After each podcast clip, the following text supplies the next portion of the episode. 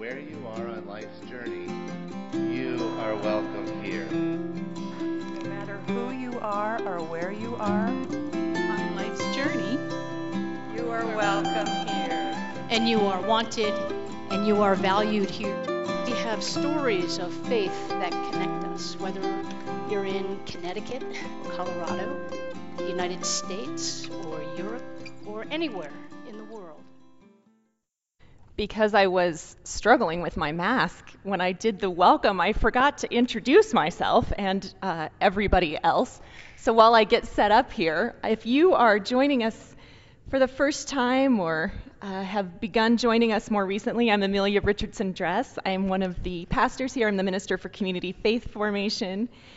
Um, and am thrilled to be in worship with you all and uh, my colleague Reverend Sarah Verasco and our music team and the choir that is back today. It is good to be here. I have been noticing uh, recently all of this writing that's coming about uh, about trees. Uh, there's been just a lot about our relationship with nature, um, and particularly the lessons that we can learn uh, by sitting with trees. It reminded me of an older quote uh, that said that trees are sanctuaries. And when we have learned to listen to trees, that is home, that is happiness. And then I was in the store and I saw one of those greeting cards that has um, advice from different animals or plants, and this one was attributed to Joanna Raptus, who had advice from a tree. And the list was stay grounded, connect with your roots, turn over a new leaf, bend before you break, and keep growing.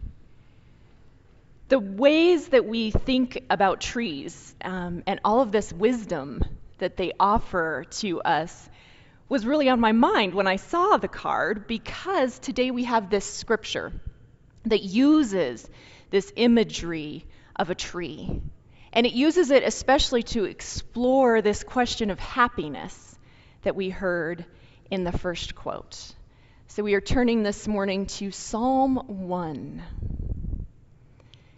Happy are those who do not follow the advice of the wicked, or take the path that sinners tread, or sit in the seat of scoffers. But their delight is in the law of the Lord, and on his law they meditate day and night. They are like trees planted by streams of water which yield their fruit in its season, and their leaves do not wither. In everything they do, they prosper. The wicked are not so. They are like chaff that the wind drives away. Therefore, the wicked won't be able to stand in the judgment, or the sinners in the congregation of the righteous. But God watches over the righteous. And the ways that the wicked go will end. One of the first things that uh, many people learn about the book of the Psalms is that it's the book of the Bible that's right in the middle. If you open your Bible right to the middle, you will almost always land in Psalms. If you get a little off center, you'll hit Proverbs, and then you get to switch back a little bit. And then the next thing that we learn about the book of Psalms is that it's a book of sung prayers. It's something like our hymnal, which is why in many Jewish and Christian traditions we still sing the Psalms primarily. When we think about how Psalms functions as something like a hymnal, it's interesting to hear the way that it opens.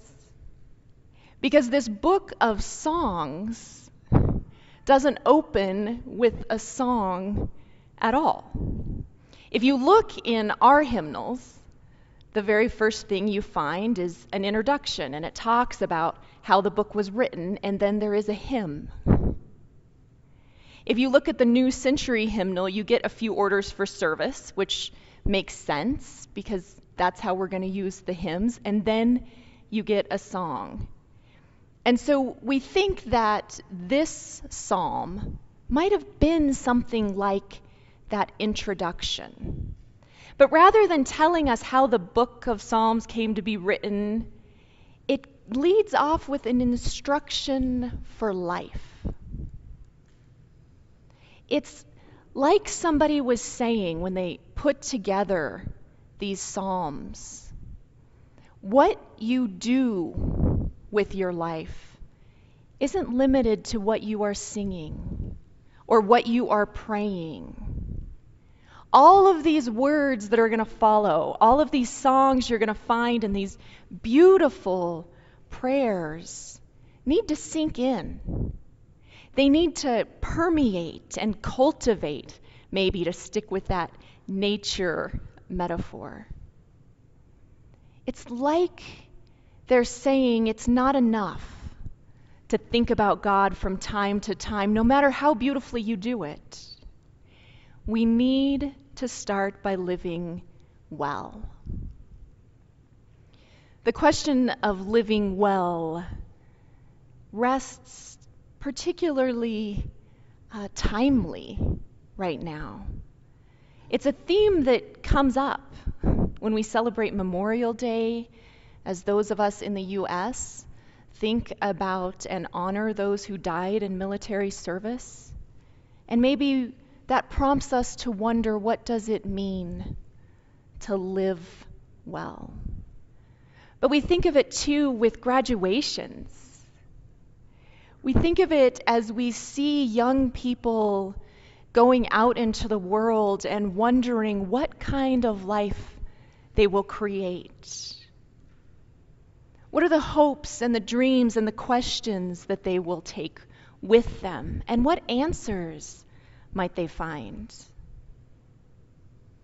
The psalmist in Psalm 1, when we read it, talks about this is happiness, which is interesting uh, because humans are notoriously bad at predicting what will make them happy.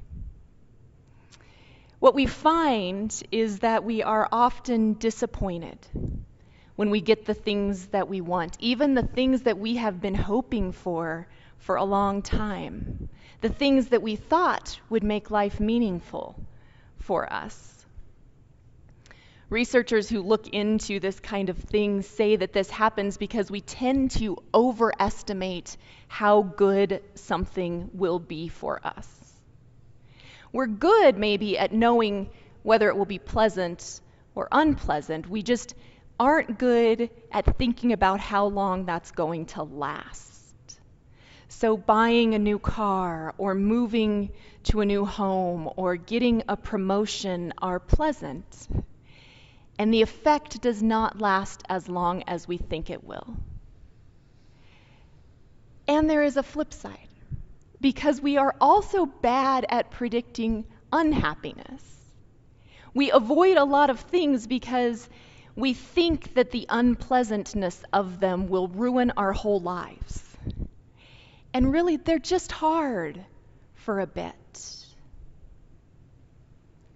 getting assigned that bad group at school or being transferred to that department at work, or maybe not getting into that college that you wanted to get into, don't have as much of a long term negative effect as we think they will.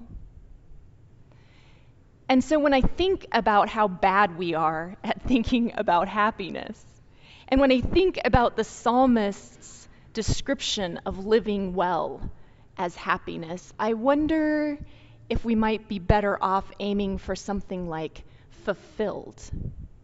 And maybe that's even more what the psalmist had in mind.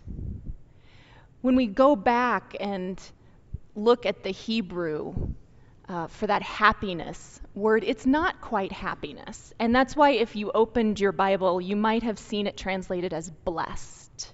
Sometimes it's that way in our English. But it's also not quite blessed. It's not the same blessed that we have in other stories.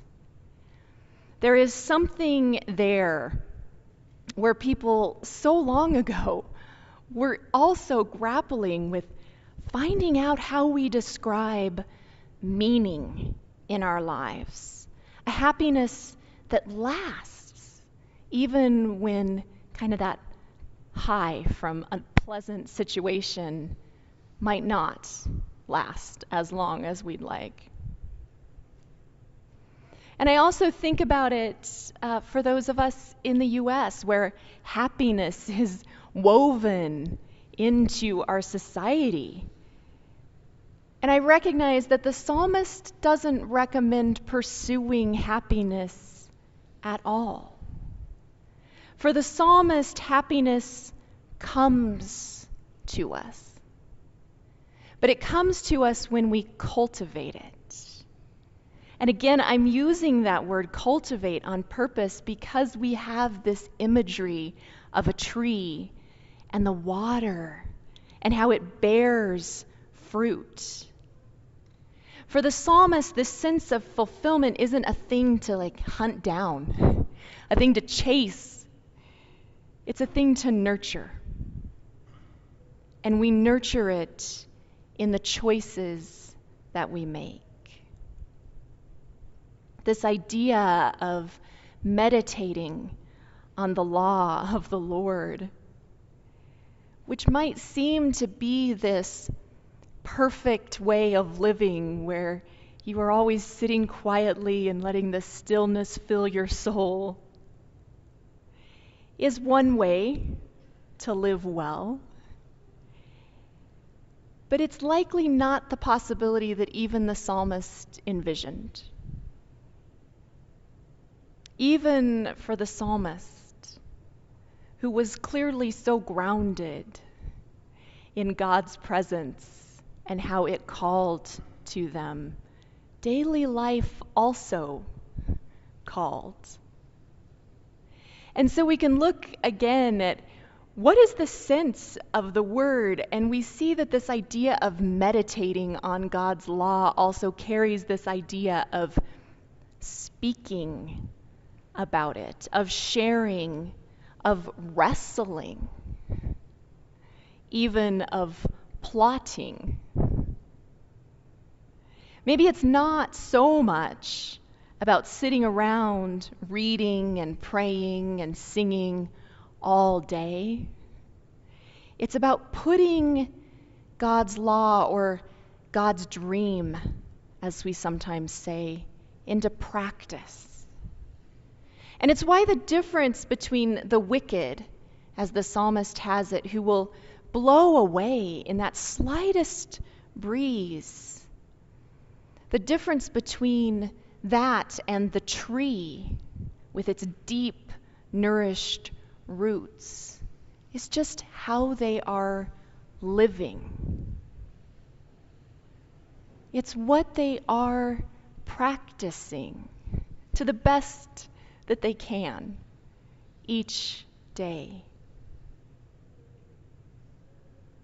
For the ones who are nourished, who are deeply rooted, as that opening quote said, they bear fruit. And that fruit feeds others. For the wheat in the wind, the chaff that same fruit, the grain that they bear, blows away. It's scattered. This question of how to live well, which the psalmist answers by saying, Live in alignment with all of the things that are to follow in this book. Do the best you can to sing and say your prayers of joy and of lament to pay attention to what's happening around and how you participate in that. That's a way of living in which we are nourished while we also nourish others. And I wonder when you have experienced that. I wonder where you have experienced that what you need also lights up someone else. You know, sometimes the thing that is our passion, the thing that we need to give, is the thing that needs to be received. That's one of the ways that we find that we are living like a tree. We are being nourished while we also bear fruit.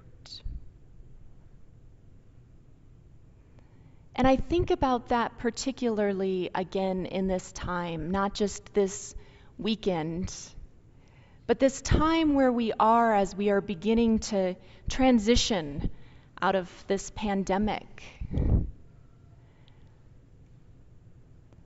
I wonder what it is, if anything, you have noticed in the past year and some change. What did you miss? What were the things that brought meaning to whatever your experience was? What were the places where you found connection when the connections that you used to have weren't there?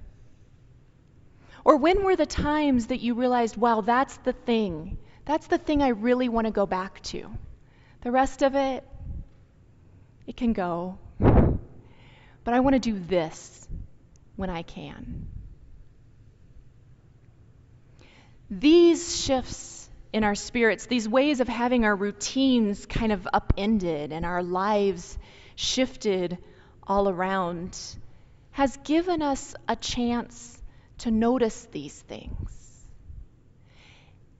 And before we rush back, as eager as I am to rush back, it's worth really taking some time to think about the things that we learned, to pay attention to the things that nourished us when it was hard, or the places that we longed to feed others.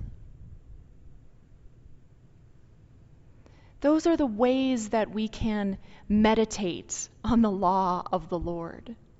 The ways that we can pay attention to the presence of God in this room and in all rooms and let it fill us.